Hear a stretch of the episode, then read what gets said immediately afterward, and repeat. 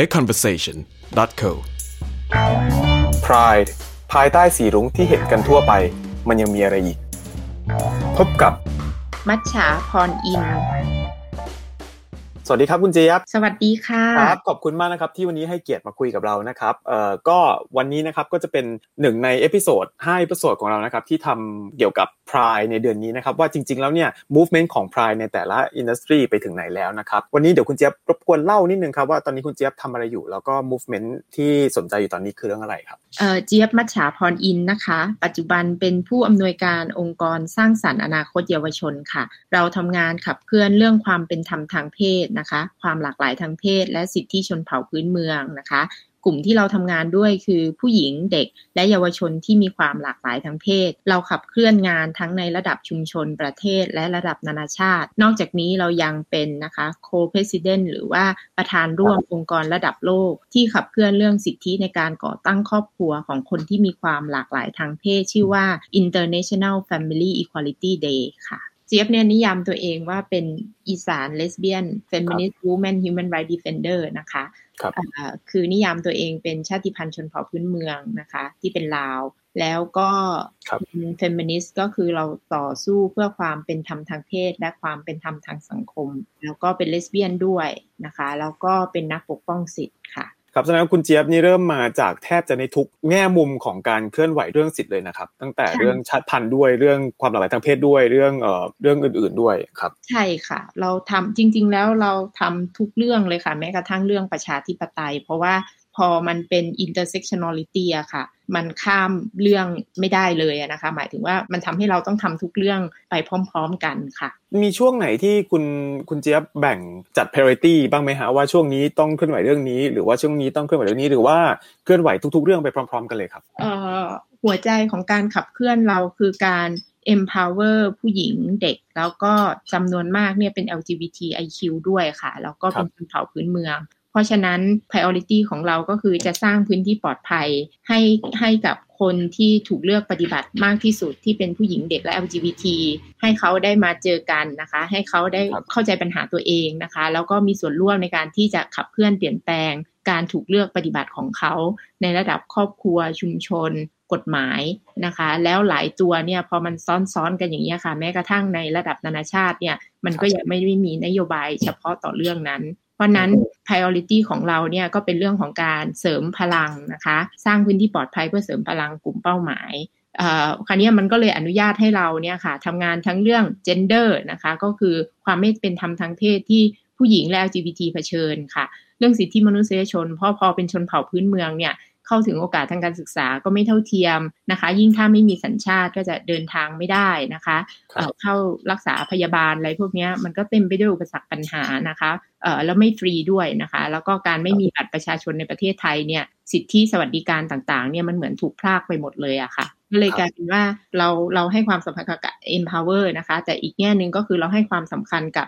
เอ่อมิติของการถูกเลือกปฏิบัติว่าเราจะ ต้องมีกฎหมายนโยบายอย่างไร เพื่อที่จะแก้ไขการถูกเลือกปฏิบัติเหล่านั้น เพราะนั้นเราก็จะพูดถึงเรื่องเครื่องมือที่จะใช้รณรงค์นะคะ สร้างความเข้าใจให้กับรัฐบาลนะคะ ให้กับคนที่ที่ไม่ใช่กลุ่มเป้าหมายของเรา แต่ว่าเป็นคนที่มีอำนาจในการตัดสินใจเรื่องต่าง ๆ ด้วยเงี้ยค่ะ แล้วก็เรื่องเหล่านี้จะเปลี่ยนแปลงไม่ได้ ถ้าเราไม่ไปเคียงบ่าเคียงไหลกับ เพื่อนๆที่เคลื่อนไหวเรื่องประชาธิปไตยนะคะ หรือว่าเพื่อนๆที่เคลื่อนไหวเรื่องนี้ แต่อยู่ภาคใต้อยู่ประเทศอินเดียอะไรเงี้ยค่ะเพราะนั้นมันก็ทำให้เรานะคะนุญาตให้เราทำงานทั้งในระดับชุมชนประเทศและนานาชาตินะคะหรือเรียกว่าการสร้างกระบวนการเคลื่อนไหวเปลี่ยนแปลงสังคมเป็นธรรมอะค่ะอย่างนี้แล้วครับความหลากหลายทางเพศที่เป็นเพศชายอย่างเงี้ยครับมันต้องถูกรวมอยู่ในอ g e n d a อยู่แล้วแหละแต่ว่ามันมี movement ที่พิเศษยังไงไหมครับ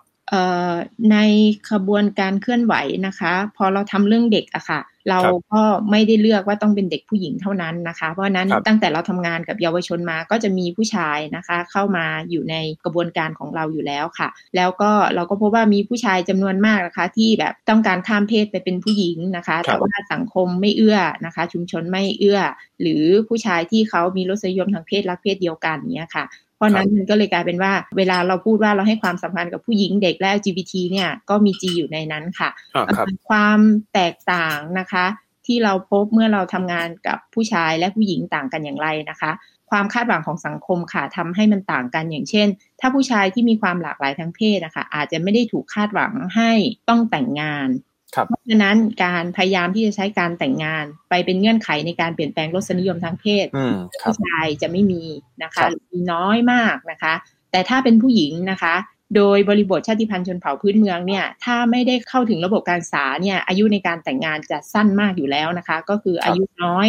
และอืมยิ่งถ้าชุมชนรู้ว่ารักเพศเดียวกัน วิธีการจัดการของเขาก็คือเชื่อว่าถ้าแต่งงานแล้วก็จะไม่ใช่คนที่รักเพศเดียวกันอีกต่อไป เพราะฉะนั้นมันก็เอื้อให้เกิดการนะคะเขาเรียกว่า corrective rape หรือใช้การอืมขืนนะคะมันถูกต้องก็คือผ่านพิธีการแต่งงาน เพราะเชื่อว่ารสนิยมทางเพศเปลี่ยนแปลงได้ ซึ่งอันนี้คือการละเมิดสิทธิมนุษยชน ที่ผู้หญิงที่มีความหลากหลายทางเพศเนี่ยเผชิญแตกต่างจากผู้ชายอย่างนี้แล้วคุณเจี๊ยบเคลื่อนไหวเรื่องนี้มาเป็นเป็นสิบปีอะครับคือ landscape มันต้องเปลี่ยนแน่นอนจากจากลักษณะสังคมที่เปลี่ยนไปอะครับโอเคในในในเขตเมืองการรับรู้เรื่องความหลากหลายทางเพศมันเปลี่ยนไปแน่นอน แต่ว่ากับชาติพันธุ์เนี่ยครับเปลี่ยนไปไหมครับ จริง ๆ เรื่องนี้เมื่อคืนก็คุยกันอยู่นะคะ มันมี intergeneration นะคะ คุยกันนะคะ ในเรื่องครับผู้หญิงที่มีความหลากหลายทางเพศ ในส่วนที่เจี๊ยบวิเคราะห์เนี่ยเจี๊ยบมองว่าบริบทสังคมไทยในเรื่องความหลากหลายทางเพศ ถ้าไม่นับว่ามีเรื่องของการสมรสเท่าเทียมเข้ามาครับเมื่อประมาณสักเกือบ 10 ปีนะคะ โดยเฉพาะ 5-6 ปีให้หลังครับถ้าไม่นับว่ามีกระบวนการเรื่องประชาธิปไตยที่ทุกคนต้องมาใช้พื้นที่ในการที่จะทำให้เกิดการพัฒนาสิทธิของแต่ละครับกลุ่มเนี่ยค่ะ พวกเราเนี่ยค่ะอยู่ในรูปแบบสังคมที่ไม่เคลื่อนไปข้างหน้าเลยนะคะอืมก็คืออันที่หนึ่งเนี่ยเมื่อ 10-20 ปีที่แล้วเด็กที่ถูกรังแกในระบบการศึกษาเพราะเป็น LGBT ทุกวันนี้ก็ยังถูกรังแกอยู่ เข้าห้องน้ำตามเพศกำเนิด นะคะ แล้วถูกเพื่อน harassment ในห้องน้ำนะคะ ถูกรังแกในห้องน้ำสำหรับคนที่เป็นทรานก็ยังมีอยู่ แล้วก็เด็กๆที่เขาเผชิญกับเรื่องนี้นะคะ เมื่อไม่มีใครปกป้องคุ้มครอง เขาก็ยังอยากฆ่าตัวตายอยู่นะคะ เพราะฉะนั้น อันนี้คือรูปแบบความรุนแรงมันไม่ได้เปลี่ยนไปนะคะ สื่อกระแสหลักเนี่ยก็ยังไม่ได้ก้าวไปเท่าที่ควรต่อให้มีหนังวายหรืออะไร มันไม่ใช่การ educate เรื่องสิทธิ์โดยตรงอะค่ะพ่อแม่ไม่ได้เกิดความเข้าใจ หรือสร้างการยอมรับลูกที่มีความหลากหลายทางเพศได้เลย เพราะฉะนั้นเด็กที่อยู่ในครอบครัวนะคะ ที่มีพ่อแม่ไม่เข้าใจเนี่ยก็ยังเผชิญกับการถูกทำร้ายนะคะ ถูกละเมิดสิทธิ์นะคะ ไม่สามารถที่จะ ได้รับการปกป้องนะคะ อย่างเช่น พ่อแม่บางคนมีลูกเป็นทรานเนี่ยก็ใช้ความรุนแรงนะคะ เพราะฉะนั้นถ้าเป็นผู้ชายโดยเฉพาะทรานมูเมนเนาะถ้าเป็นผู้ชายเนี่ยถ้าตีบังคับให้ออกกำลังกาย หรือบังคับให้ทำงานหนักเนี่ยเขาจะกลับมาเป็นผู้ชายในกรอบอืมนะครัคะบเพราะฉะนั้นเด็กที่มีความหลากหลายทางเพศเนี่ยค่ะ นอกจากไม่ถูกยอมรับในครอบครัว ยังถูกซ้อมทรมานจากในครอบครัวนะคะ เพราะครับเชื่อว่ามันจะเปลี่ยนแปลงอัตลักษณ์ทางเพศได้ เพราะฉะนั้นเจี๊ยบก็เลยอยากบอกว่า บริบทสังคมไทยในเรื่องความหลากหลายทางเพศไม่เปลี่ยนไปเลยค่ะ ยังอืมมีกฎหมายอย่างไรก็ยังไม่มีกฎหมายอย่างนั้น ยังละเมิดสิทธิเรายังไง ก็ยังละเมิดสิทธิแบบนั้นอยู่ สิ่งที่มันต่างไปก็คือว่ามันมีแพลตฟอร์มออนไลน์นะคะพวกเราสามารถที่จะเอาสมมุติสื่อไม่สนใจทำสื่อเองก็ได้ สมมติสื่อไม่ให้ความสำคัญนะคะ จัดเวทีแล้วเราก็ stream แล้วเราก็ connect กันเองอะไรอย่างเงี้ยค่ะ คือหมายถึงว่าแพลตฟอร์มให้เล่นมันมากขึ้นมันต่างจากเมื่อก่อนนี่คืออันที่หนึ่งนะคะครับอันที่สองก็คือเมื่อมีสมรสเท่าเทียมอะค่ะมันไม่ใช่พูดแค่เรื่องสิทธิ LGBT แบบแยกแยกๆเป็นกลุ่มอัตลักษณ์นะคะ อย่างเช่นครับ trans อยากเปลี่ยนคำนำหน้าก็ไปเคลื่อนของ trans ครับนะคะเลสเบี้ยนเผชิญปัญหาบังคับแต่งงานก็ต้องเป็นรณรงค์เรื่องยุติการบังคับแต่งงานการข่มขืนนะคะเอ่อครับ มันไม่แยกกันอีกต่อไป เพราะว่าเอ่อสมรสเท่าเทียมนะคะ หมายความว่าผู้หญิงผู้ชายสมรสได้นะคะ เพราะฉะนั้นครับ LGBT ก็สมรสได้ แล้วเมื่อสมรสไปแล้วมิติทางเศรษฐกิจสังคมการเมืองและวัฒนธรรมก็จะได้รับการปกป้อง เพราะฉะนั้นมันก็เลยกลายเป็นว่าสมรสเท่าเทียมเนี่ยมันเอื้อให้ชุมชน LGBT และ multi stakeholder หรือคนที่มีส่วนร่วมกับกฎหมายเหล่าเนี้ยเข้ามา เป็นตัวเล่นเพื่อที่จะทำให้เกิดการเปลี่ยนแปลงกฎหมายให้เราสมรสกันได้ มันก็เลยเกิดพื้นที่ในการรณรงค์ในเรื่องที่มัน beyond นะคะ community ของเราทั้งหมดนะคะครับอันเนี้ยค่ะที่เป็นสิ่งที่ต่างไป อืมครับทำให้การเคลื่อนไหวมันง่ายขึ้นไหมครับ คุณเจี๊ยบมันมันดูจะมีความเป็นไปได้มากขึ้นไหม เมื่อสังคมเริ่มมีการพูดถึงเรื่องนี้อย่างอย่างกว้างขวางมากขึ้น ถึงแม้ว่า บริบทเรื่องมุมมองที่มีต่อกลุ่มเพศทางเลือกเนี่ยจะยังแทบไม่เคลื่อนไหวอะไรเลย เราคิดว่าสิ่งที่มันต่างไปคือพอเราส่งเสียงไปมันมีแพลตฟอร์ม แต่สิ่งที่มันยังไม่เปลี่ยนนะคะ ก็คือคนที่ยังไม่สนใจก็ยังไม่ดูอย่างเช่นนะคะ สมมุติครัเราจัดเวทีเรื่อง LGBT อยากรณรงค์ให้สังคมเข้าใจครับนที่รังเกียจ LGBT คนที่ไม่สนใจประเด็นเรื่องความเป็นธรรมสังคมเนี่ยก็ยัง ignore อยู่ นึกออกไหมครัคะบว่าเขาก็ยังไม่ได้ได้ข้อมูลอยู่ดี เพราะฉะนั้นนะคะสิ่งที่มันยังไม่เปลี่ยนไปเลยก็คือ perception ของสังคม เพราะว่าเขาไม่ยอมเปิดใจที่จะเข้าใจนะคะ เพราะฉะนั้นมันเหมือนสื่อที่เราผลิตหรือเรื่องราวที่เรากำลังสื่อสารเนี่ยมันไปถึงแค่คนที่สนใจ แต่มันไม่ได้ไปถึงคนที่เป็นตัวปัญหาก็คือคนที่มีอำนาจในการครับลี่ยนกฎหมายเรื่อง homophobia หรือ conservative นะคะ หรือคนในสังคมที่รังเกียจเดียดฉันท์ LGBT ที่ใช้ความรุนแรงกับเรา ไม่เข้าใจยังไงก็ยังไม่เข้าใจอย่างนั้นอยู่เพราะครับอะไร เพราะว่าอันที่หนึ่งนะคะ กฎหมายไม่เปลี่ยน เมื่อกฎหมายไม่เปลี่ยนนะคะ สะท้อนว่าสังคมไม่เข้าใจ อันที่สองนะคะ ระบบการศึกษาก็ยังไม่ได้สอนเรื่อง LGBT นะคะ อย่างเต็มเม็ดเต็มหน่วยเอาไปแทรกไว้ในสุขศึกษาเพิ่งจะมาเปลี่ยนเมื่อปีที่แล้ว แต่เปลี่ยนแล้วก็ยังซ่อนอะไรไม่รู้ไว้เยอะแยะมากมาย เพราะฉะนั้นสุขศึกษาเนี่ยพูดทุกเรื่องมีคำว่า LGBT โผล่ไป ครั้งแรกในประวัติศาสตร์การศึกษาไทย คิดดูค่ะว่าแล้วแล้ว แล้วมันเกิดความเข้าใจในวงกว้างได้อย่างไรนะคะ มันก็เลยกลายเป็นว่าเหมือนเราชกกับลมกับอากาศนะคะ เพราะระบบการศึกษาระบบกฎหมายนะคะ แล้วก็สื่อกระแสหลักเนี่ยก็ยังไม่ได้แอคทีฟที่จะให้เกิดการเปลี่ยนแปลงเท่าที่ควรค่ะ ครับเป็นไปได้ไหมครับว่าจริง ๆ แล้วถ้าเกิดเราพุ่งเป้าวิธีการออกกฎหมาย เพื่อให้รองรับสิทธิ์เหล่านี้ทั้งหมดได้เนี่ยมันจะค่อยๆถูกทำให้เป็นปกติได้ เพราะว่ามันอย่างน้อยมันถูกรับรองด้วยกฎหมายแล้ว หรือว่าคุณเจี๊ยบเห็นว่าเราควรต้องสร้างความเข้าใจไปพร้อม ๆ กันกับสังคมด้วย คือไม่รู้ว่ามันเป็นไก่หรือไข่ว่าอ่าถ้าเกิดว่าสังคมเข้าใจแล้ว มันจะทำให้การผลักดันกฎหมายมากขึ้น หรือถ้าเรามีกฎหมายรองรับแล้วเนี่ยสังคมก็จะเข้าใจหรือไม่เข้าใจก็ไม่เป็นไร แต่ว่าอย่างน้อยเรามีอะไรรองรับแล้วในในแง่ของความเป็นรูปธรรมโดยที่เป็นกฎหมายอะไรเงี้ยครับ จริงๆแล้วนะคะ กฎหมายมันจะไม่มีทางเปลี่ยนถ้าสังคมไม่เข้าใจนะคะ การที่จะมีกฎหมายได้ก็แปลว่าสังคมต้องมีความเข้าใจในระดับหนึ่งเลยทีเดียว เพราะฉะนั้นมันก็เลยกลายเป็นว่าเป็นสิ่งที่ไม่สามารถเลือกได้ว่าเราจะเอากฎหมายก่อนหรือเอาความเข้าใจก่อนครับแต่ผมในระหว่างทางที่เราพยายามที่บอกว่าเราต้องการกฎหมายนี้ก็ครับคือระหว่างทางที่เราสร้างความเข้าใจนะครัคะบไปกับครอบครัวไปกับโรงเรียนนะคะ ไปกับนักกฎหมายนะคะ ไปกับศาลไป กับนักการเมืองนะคะเอ่อไปกับสังคม เพราะฉะนั้นมันก็เลยกลายเป็นว่า achievement หรือว่าความสำเร็จนะคะของการปกป้องคุ้มครอง LGBT เนี่ยก็คือการใช้กฎหมายเป็นเครื่องมือในการรณรงค์สร้างความเข้าใจครับนะอันนี้ถ้าเราแยกส่วนนะคะจะยกตัวอย่างก็ได้ มีประเทศที่มีกฎหมายเรื่อง LGBT ที่ดูเหมือนก้าวหน้า แต่ครับมันไม่นำไปสู่การปกป้องคุ้มครอง LGBT อย่างเช่น ที่บราซิลเนี่ยค่ะ มันก็ครับมีกฎหมายแต่ว่า ปรากฏว่าเอ่อคนในคนบังคับใช้กฎหมายหรือการ implementation เนี่ยก็มีครับปัญหาอย่างนี้ยนะคะครับหรือนะคะประเทศที่มีความเข้าใจแต่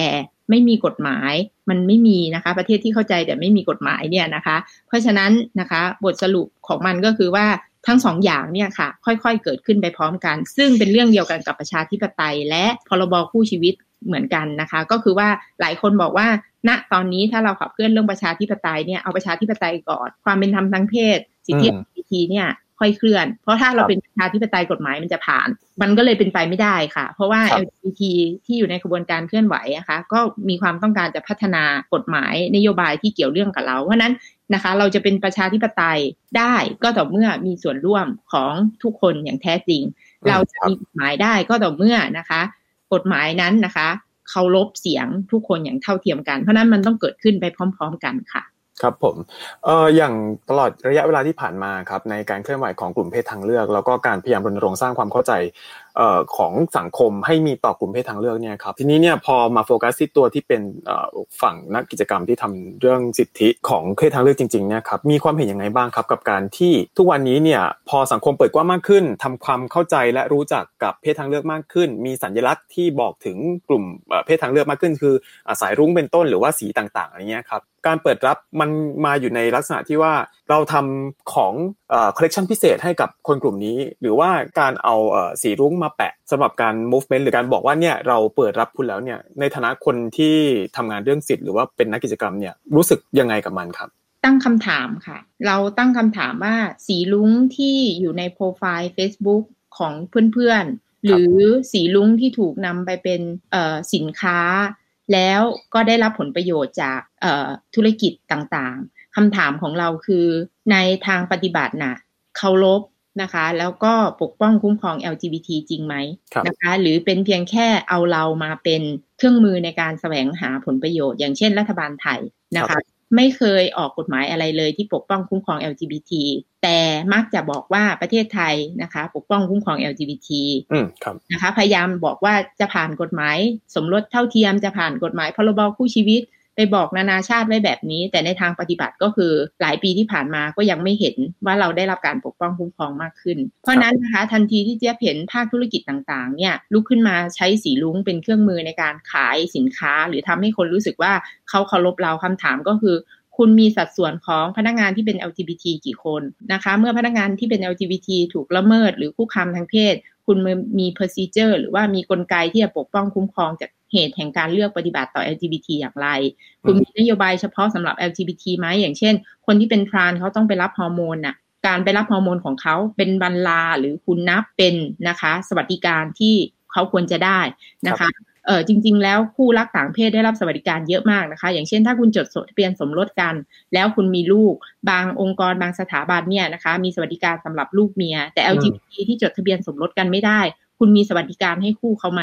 คุณมีสวัสดิการให้ลูกเขาไหม เพราะนั้นเราเราเห็นปุ๊บเนี่ยนะคะ เราตั้งคำถามแล้วนะคะ สิ่งที่เราได้คำตอบจากสิ่งที่เราดูก็คือเราคิดว่ามันยังไม่สะท้อนการยอมรับ LGBT ค่ะ เพราะอันที่หนึ่งเรายังไม่เห็นใครนะคะประกาศนโยบายองค์กร อย่างชัดเจนว่าจะปกป้องคุ้มครอง LGBT นะคะกับอันที่สองนะคะ แม้จะมีนโยบายบางองค์กรมีแล้วนะคะ แต่คำถามก็คือ คุณใช้ทรัพยากรนะคะ ลงไป implement นโยบายเหล่านั้นมากน้อยขนาดไหนครับนะคะ แล้วอันที่สามก็คือ representation และเสียงค่ะ มี LGBT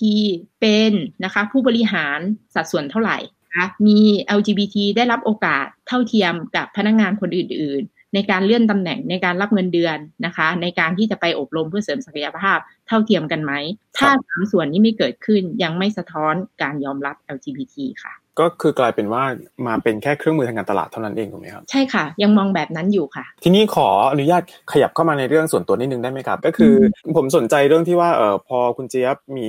การสร้างครอบครัวแบบเพศทางเลือกก็คือคุณแม่คุณแม่แล้วคุณลูกเนี้ยครับเอ่อจากการที่ก่อนที่จะมาที่จะมาเหมือนกับเคลื่อนไหว เป็นลักษณะครอบครัวอย่างเงี้ยครับก่อนน่าจะมีน้องหงเนี่ยครับเอ่อมีอะไรที่ไม่คิดว่าจะได้ได้มาเคลื่อนไหวไหมครับหมายถึงว่าพอมีน้องหงแล้วปุ๊บเนี่ยรู้สึกว่าเฮ้ยนี่เป็นเรื่องเพิ่มเติมที่เราเรารับรู้ว่าเรายังขาดอยู่ แล้วก็จะต้องเคลื่อนไหวเมื่อได้อดอปน้องหงเข้ามาอย่างเงี้ยครับจริง ๆ แล้วมันก็เป็นความจริงนะคะว่าถ้าเราไม่มีคู่ เราอาจจะไม่สามารถที่จะพูดเรื่องครอบครัวได้มากขนาดนี้นะคะเพราะว่าเราอาจจะไม่ได้มีประสบการณ์ในการถูกเลือกปฏิบัติ นะคะสมมุติว่าเราเป็นโสดเนี่ยเราอาจจะไม่รู้ก็ได้ว่า การที่สร้างทรัพย์สินไปด้วยกันแล้ว วันหนึ่งตายแล้วมันไม่ได้ตกไปยังคู่ชีวิตของเราเนี่ย หลายคนเนี่ยยังมองไม่ถึงตรงนั้น ถ้าไม่ได้มีคู่ชีวิตด้วยกันแล้ว ลงหลักปักฐานซื้อบ้านซื้อที่ดินด้วยกันนึกออกไหมคะ เพราะนั้นนะคะ ability การเอ่อสิ่งที่มันเพิ่มเติมขึ้นมาหลังจากที่เรามีครอบครัวและมีลูกก็คือ เรามีประสบการณ์ถูกเลือกปฏิบัตินะคะ แล้วเราเลยมีความจำเป็นที่จะต้องลุกขึ้นมาพูดเรื่องนี้ แล้วเราพบว่าเราไม่ได้พูดเรื่องตัวเองเท่านั้นนะคะสิ่งที่เป็นประสบการณ์เราและลูกเนี่ยค่ะ และครอบครัวเราเนี่ยคือประสบการณ์ร่วมของคนที่เป็น LGBT ที่มีครอบครัวและมีลูก ซึ่งไม่มีกฎหมายในประเทศไทย เพราะนั้นมันก็เลยเอื้อให้เราสามารถที่จะเป็นตัวแทนนะคะ เพื่อนๆที่เขาอาจจะไม่สามารถลุกขึ้นมาพูดได้ด้วยเหตุผลใดก็ตาม แต่ว่าในเมื่อเรามีพื้นที่ แล้วก็มีความเข้าใจเรื่องนี้เรานะคะ ก็ยินดีที่จะเอาประสบการณ์เราเนี่ยค่ะ ซึ่งจำนวนมากเลยนะคะ ส่วนใหญ่แล้วเป็นประสบการณ์ที่เจ็บปวด แล้วก็มาจากการถูกเลือกปฏิบัติ ตั้งแต่ระดับปัจเจกไปจนถึงระดับกฎหมายนะคะ ปัจเจกเช่นอะไรเออเจี๊ยบเนี่ยมีบ้านนะคะ แล้วก็ทำออฟฟิศอยู่กลางทุ่งนานะคะ ระยะสองกิโลเมตรเนี่ยไม่ได้มีเพื่อนบ้าน วันหนึ่งในฤดูร้อนนะคะ ปรากฏว่ามีคนมารอบเผาที่บ้านนะคะ ภายในสิบวันน่ะ เจี๊ยบถูกรอบเผารอบๆบบ้านนะคะ ทั้งหมดหกครั้งนะคะ แล้วครั้งที่เจี๊ยบถูกเผาอะค่ะ เจี๊ยบไปแจ้งความ แต่ตำรวจไม่ทำอะไรนะคะตำรวจบอกว่าเอ่อทรัพย์สินไม่เสียหาย คุณไม่ตาย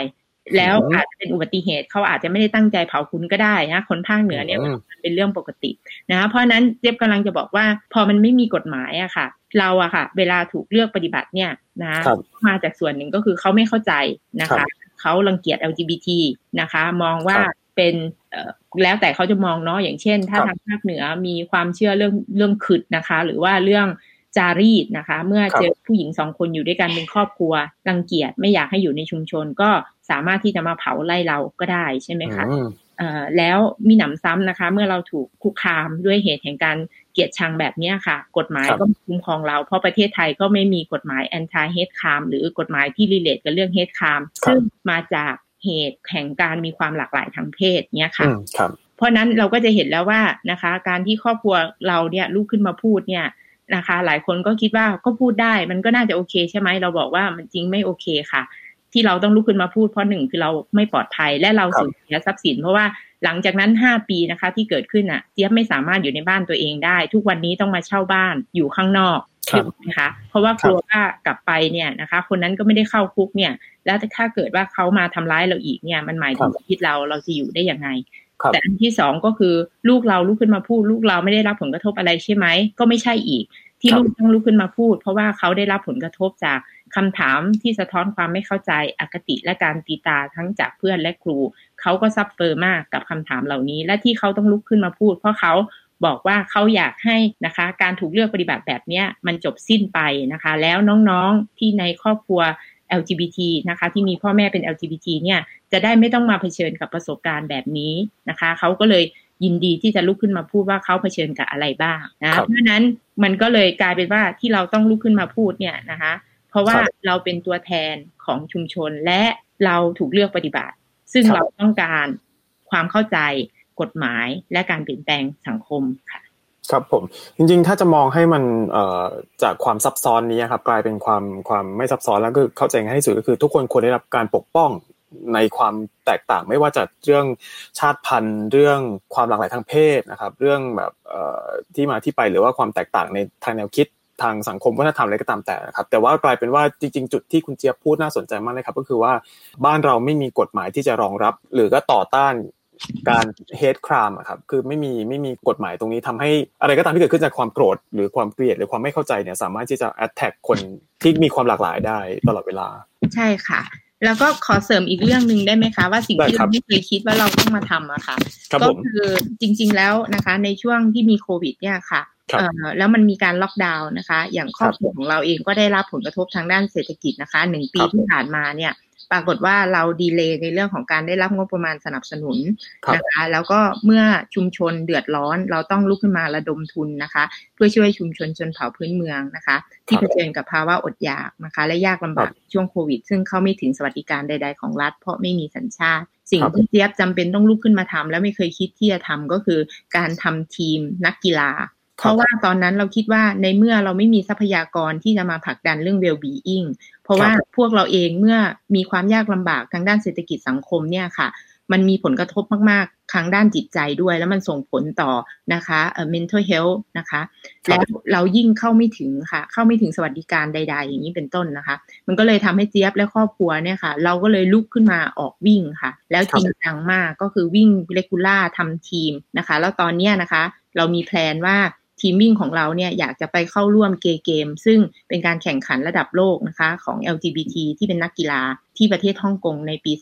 2022 เจ๊คิดว่าเรื่องนี้ที่เราต้องทำเพราะว่าจริง ๆ แล้วมันควรจะเป็นหน้าที่ของรัฐนะคะ ที่จะส่งเสริมให้ทุกคนลุกขึ้นมาดูแลสุขภาพร่างกายจิตใจ ส่วนก็ปิดนะคะ เงินเดือนก็ไม่มีข้าวปลาอาหารก็ยากลำบาก รัฐไม่ทำอะไรเลย เราลุกขึ้นมานะคะ รณรงค์แล้วการเปลี่ยนแปลงอืมเกิดขึ้นค่ะ ตอนนี้ก็คือว่ามีเพื่อนนักเคลื่อนไหวของเราหลายคนเลยในหลายประเทศรวมทั้งประเทศไทยด้วยครับลุกขึ้นมาออกกำลังกาย ลุกขึ้นมาเอ่อเอา well-being นะคะ ให้เป็นส่วนหนึ่งขององค์กรของเขานะครัคะบแล้วเราก็เลยคิดว่าสิ่งเนี้ยเป็นพื้นฐานในการที่จะเคลื่อนไหวสังคมในภาวะที่ยากลำบากนะคะ อันเนี้ยก็เป็นอีกอันหนึ่งที่เราไม่คิดว่าจะทำแล้ว แล้วเราก็ทำก็คือทั้งลูกเจี๊ยบ นะคะ แล้วก็เจ้าหน้าที่ของเราที่ที่ทุกคนเป็น LGBT และเป็นชาติพันธุ์ชนเผ่าพื้นเมืองเนี่ยค่ะลุกครับขึ้นมาทำทีมนักวิ่งค่ะ อืมครับ แสดงว่ามันก็เป็นไปได้มากว่าในอนาคตก็จะอาจจะต้องมีอะไรที่มันผุดขึ้นมาอีกจากความจากการที่เราตั้งคำถามว่านี่คือสิ่งที่มันถูกต้องหรือยังในในสังคมถูกไหมครับ ก็อาจจะมีอีกหลาย ๆ ประเด็นที่ที่คุณเจี๊ยบหรือว่ากระทั่งคนอื่น ๆ เองเนี่ยจะจะจะเริ่ม pick up ขึ้นมา แล้วก็นำมาเรียกร้องแล้วก็เคลื่อนไหวเพื่อให้ได้เกิดการรับรองสิทธิ์จากทางรัฐอย่างเป็นทางการอีกต่อไป ใช่ค่ะ มันมันเขาเรียกว่าเราทำงานบนพื้นฐานของเรื่องสิทธิ์ แต่ถ้ามันมีบริบทที่เราจำเป็นจะต้อง address เพื่อให้เรื่องสิทธิ์ไปข้างหน้าได้ เราก็ต้องทำนี้ค่ะ อย่างเช่น พอมีโควิด แล้วทุกคนสุขภาพร่างกายจิตใจไม่ดีนะครับคะเราก็คิดว่าอันนี้เราก็ต้องทำไปด้วย แล้วรเราจะทำยังไงให้มันมี impact นะคะอันที่หนึ่งรณรงค์กับแหล่งทุนให้เข้าใจว่าทรัพยากรที่เขาจะมอบให้เราส่วนหนึ่งจะถูกนำมาใช้ในการรณรงค์เรื่องนี้ อันที่สองรณรงค์กันในองค์กรในครอบครัวว่า ต่อไปนี้นะคะ ไม่ว่าเราจะทำงานหนักยังไงเนี่ยเสาร์อาทิตย์เราควรจะเป็นวันที่เราได้หยุดนะคะ แล้วไปทำกิจกรรมดูแลร่างกายนะคะ แล้วองค์กรจะสนับสนุนอะไรได้บ้าง เช่นตอนนี้นะคะ องค์กรของเจี๊ยบเนี่ย จริง ๆ เวลาทำงานคือ9โมง เราจะจะเลทให้1ชั่วโมงนะคะ เพื่อให้ทุกคนได้ไปวิ่งตอนเช้า แล้วทำงาน10โมง เวลา9ถึง10โมง นั่นคือเวลางานนะคะ แล้วเจ้าหน้าที่แล้วคนที่ทำงานเนี่ยนะคะ ก็จะมาถอดบทเรียนกันว่า เมื่อองค์กรให้ความสำคัญกับ well-being แล้ว มันเบนฟิตต่อองค์กรของเราอย่างไรทำงานที่ดีขึ้นไหมร่างกายเขาดีขึ้นแล้วเขารับมือกับงานที่หนักได้มากขึ้นไหม แล้วสิ่งเหล่านี้ค่ะก็จะนำไปสู่การรณรงค์เพื่อสร้างการเปลี่ยนแปลง กับแหล่งทุนกับสังคมด้วยค่ะ ว่าต้องคำนึงถึงเรื่อง well-being ด้วยค่ะ ครับผมสุดท้ายแล้วครับ คุณเจี๊ยบคุณเจี๊ยบในฐานะที่เคลื่อนไหวมาขนาดนี้ครับ เห็นทิศทางที่ดีขึ้นหรือเรามีความหวังกับการเคลื่อนไหวของเราไหมครับ ก็ต้องบอกว่าเห็นทั้งทิศทาง เห็นทั้งแนวโน้มนะคะ ที่ดีขึ้น แล้วมันก็เลยทำให้เรามีกำลังใจนะคะคำว่าทิศทางและแนวโน้มที่ดีขึ้นเนี่ยไม่ใช่แค่ในประเทศไทยเท่านั้น แต่ ในระดับนานาชาติด้วยนะคะในประเทศไทยเองค่ะ ลูกสาวเนี่ยนะคะ หรือแม้กระทั่งเจี๊ยบเองเนี่ย เวลาที่เราได้มีโอกาสสื่อนะคะ สัมภาษณ์ออกไปเนี่ย มีคนเข้าอ่านแล้วเขาก็หลังไม่หรือมาบอกเราว่า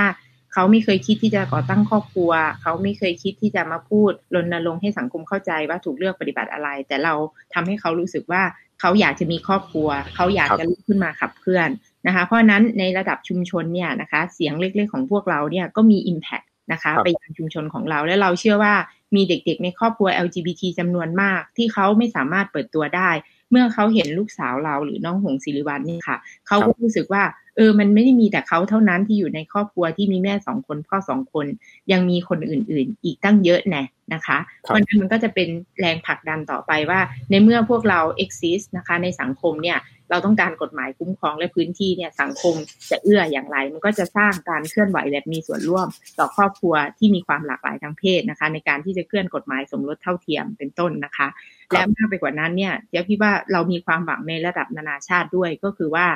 มีประเทศนะคะ ที่สถานการณ์ LGBT เนี่ยดีกว่าเรา เป็นแบบอย่างให้เราขับเคลื่อนเป็นแรงบันดาลใจเราเช่นไต้หวันนักเคลื่อนไหวในไทยหลายคนไปร่วมงานเคพายไต้หวันนะคะ ไปดูทางการเคลื่อนไหวไต้หวันทำงานวิจัยเช่นคุณอ๋องชวินโลดนะคะทำวิจัยเรื่อง gender equality ของไต้หวันเนี่ย มันทำให้เราเห็นหมุดหมายว่าสังคมที่ดีขึ้นมันเป็นไปได้ มีแนวทางนะคะ แล้วก็ให้เรามาปรับเพื่อขับเคลื่อนในไทย แต่ในขณะเดียวกันมันมีประเทศที่สถานการณ์เลวร้ายกว่าเรา เช่น ตอนนี้นะคะพม่านะคะ มีการปฏิวัติ LGBT ที่เป็นนักเคลื่อนไหวจำนวนมากลุกขึ้นมาเรียกร้องประชาธิปไตยเนี่ยอยู่ในประเทศไม่ได้นะคะ เขาต้องรีภัยนะคะ เพราะนั้นเราสามารถพูดแทนเพื่อนพม่าได้ว่านะคะ ตอนนี้เรากำลังรณรงค์ในกลไก UN ว่าผู้ลี้ภัยที่มีความหลากหลายทางเพศนะคะ ที่ถูกรัดของตัวเองห้ามหัน แล้วจะไปประเทศ ที่สามเพื่อที่จะหาการเป็นเรฟูจีเนี่ยค่ะ เรายังถูกเลือกปฏิบัติด้วยเหตุแห่งความหลากหลายทางเพศนะเพราะนั้นเรานะคะในประเทศที่ยังพอพูดได้ เราจะพูดเรื่องนี้เพื่อเพื่อนของเราในประเทศที่เขาพูดไม่ได้ อย่างของเจี๊ยบค่ะเขามีลูกมีคู่ชีวิตอยู่ในประเทศมุสลิมที่เข่งคัดมาก ๆ เขาไม่สามารถเปิดตัวเองได้ เขาไม่สามารถพูดเรื่องนี้ได้ นะคะ ตัวอย่างครอบครัวของเราเนี่ยนะคะทำให้เราไปพูดในระดับนานาชาติ แล้วมันก็ส่งผลถึงประเทศเขานะคะ ในทางใดทางหนึ่ง แล้วก็เป็นแรงบันดาลใจให้กันเนี่ยค่ะ ก็คิดว่าอันนี้คือการเปลี่ยนแปลงที่มันเกิดขึ้น มันก็เลยทำให้เรามีความหวังว่า ถ้าเรามีแบบนี้เยอะๆก็จะนำไปสู่การเปลี่ยนแปลง ครับก็ let's hope for the best ครับก็เป็นกำลังใจให้การเคลื่อนไหวของคุณเจี๊ยบนะครับ แล้วก็ครอบครัวของคุณเจี๊ยบด้วย แล้วก็เป็นกำลังใจให้กับคนที่ฟังอยู่นะครับ ที่สนใจในเรื่องการเคลื่อนไหวของกลุ่มเพศทางเลือกนะครับ เพื่อสิทธิ์ทั้งสิทธิการสมรสแล้วก็สิทธิในการได้รับการปกป้องจากรัฐในในในในแง่มุมต่าง ๆ นะครับสำหรับคนที่สนใจ ในอุตสาหกรรมอื่นๆนะครับหรือในแง่มุมอื่นๆของสังคมทั้งในอุตสาหกรรมแฟชั่น อุตสาหกรรมความงามนะครับดีไซน์ หรือว่ากระทั่งวงการบันเทิงนี่นะครับ ว่าตอนนี้ movement ของกลุ่มเพศทางเลือกเนี่ย ไปถึงไหนแล้ว แล้วก็พื้นที่ที่เขามีอยู่ในแต่ละ industry เนี่ยมันมีขนาดไหนแล้วอะครับก็สามารถคลิกเข้าไปดูได้นะครับที่เว็บ a conversation co แล้วก็จะมีทั้งหมด 5 EP รวมทั้ง EP ที่เราคุยกับคุณเจี๊ยบอยู่นี้ด้วยนะครับยังไงวันนี้ผมต้องขอขอบคุณคุณเจี๊ยบมากๆนะครับที่ให้เกียรติมาคุยกับเรานะครับขอบคุณค่ะครับผมแล้วก็เป็นกำลังใจให้กันผมเองก็จะแอคทีฟเรื่องนี้ต่อไป แล้วก็ช่วยกัน move เรื่องนี้ต่อไปนะครับเดี๋ยวมันจะต้องสำเร็จเข้าสักวันหนึงขอบคุณมากนะครับคุณเจี๊ยบค่ะ สวัสดีครับค่ะ สวัสดีครับ aconversation.co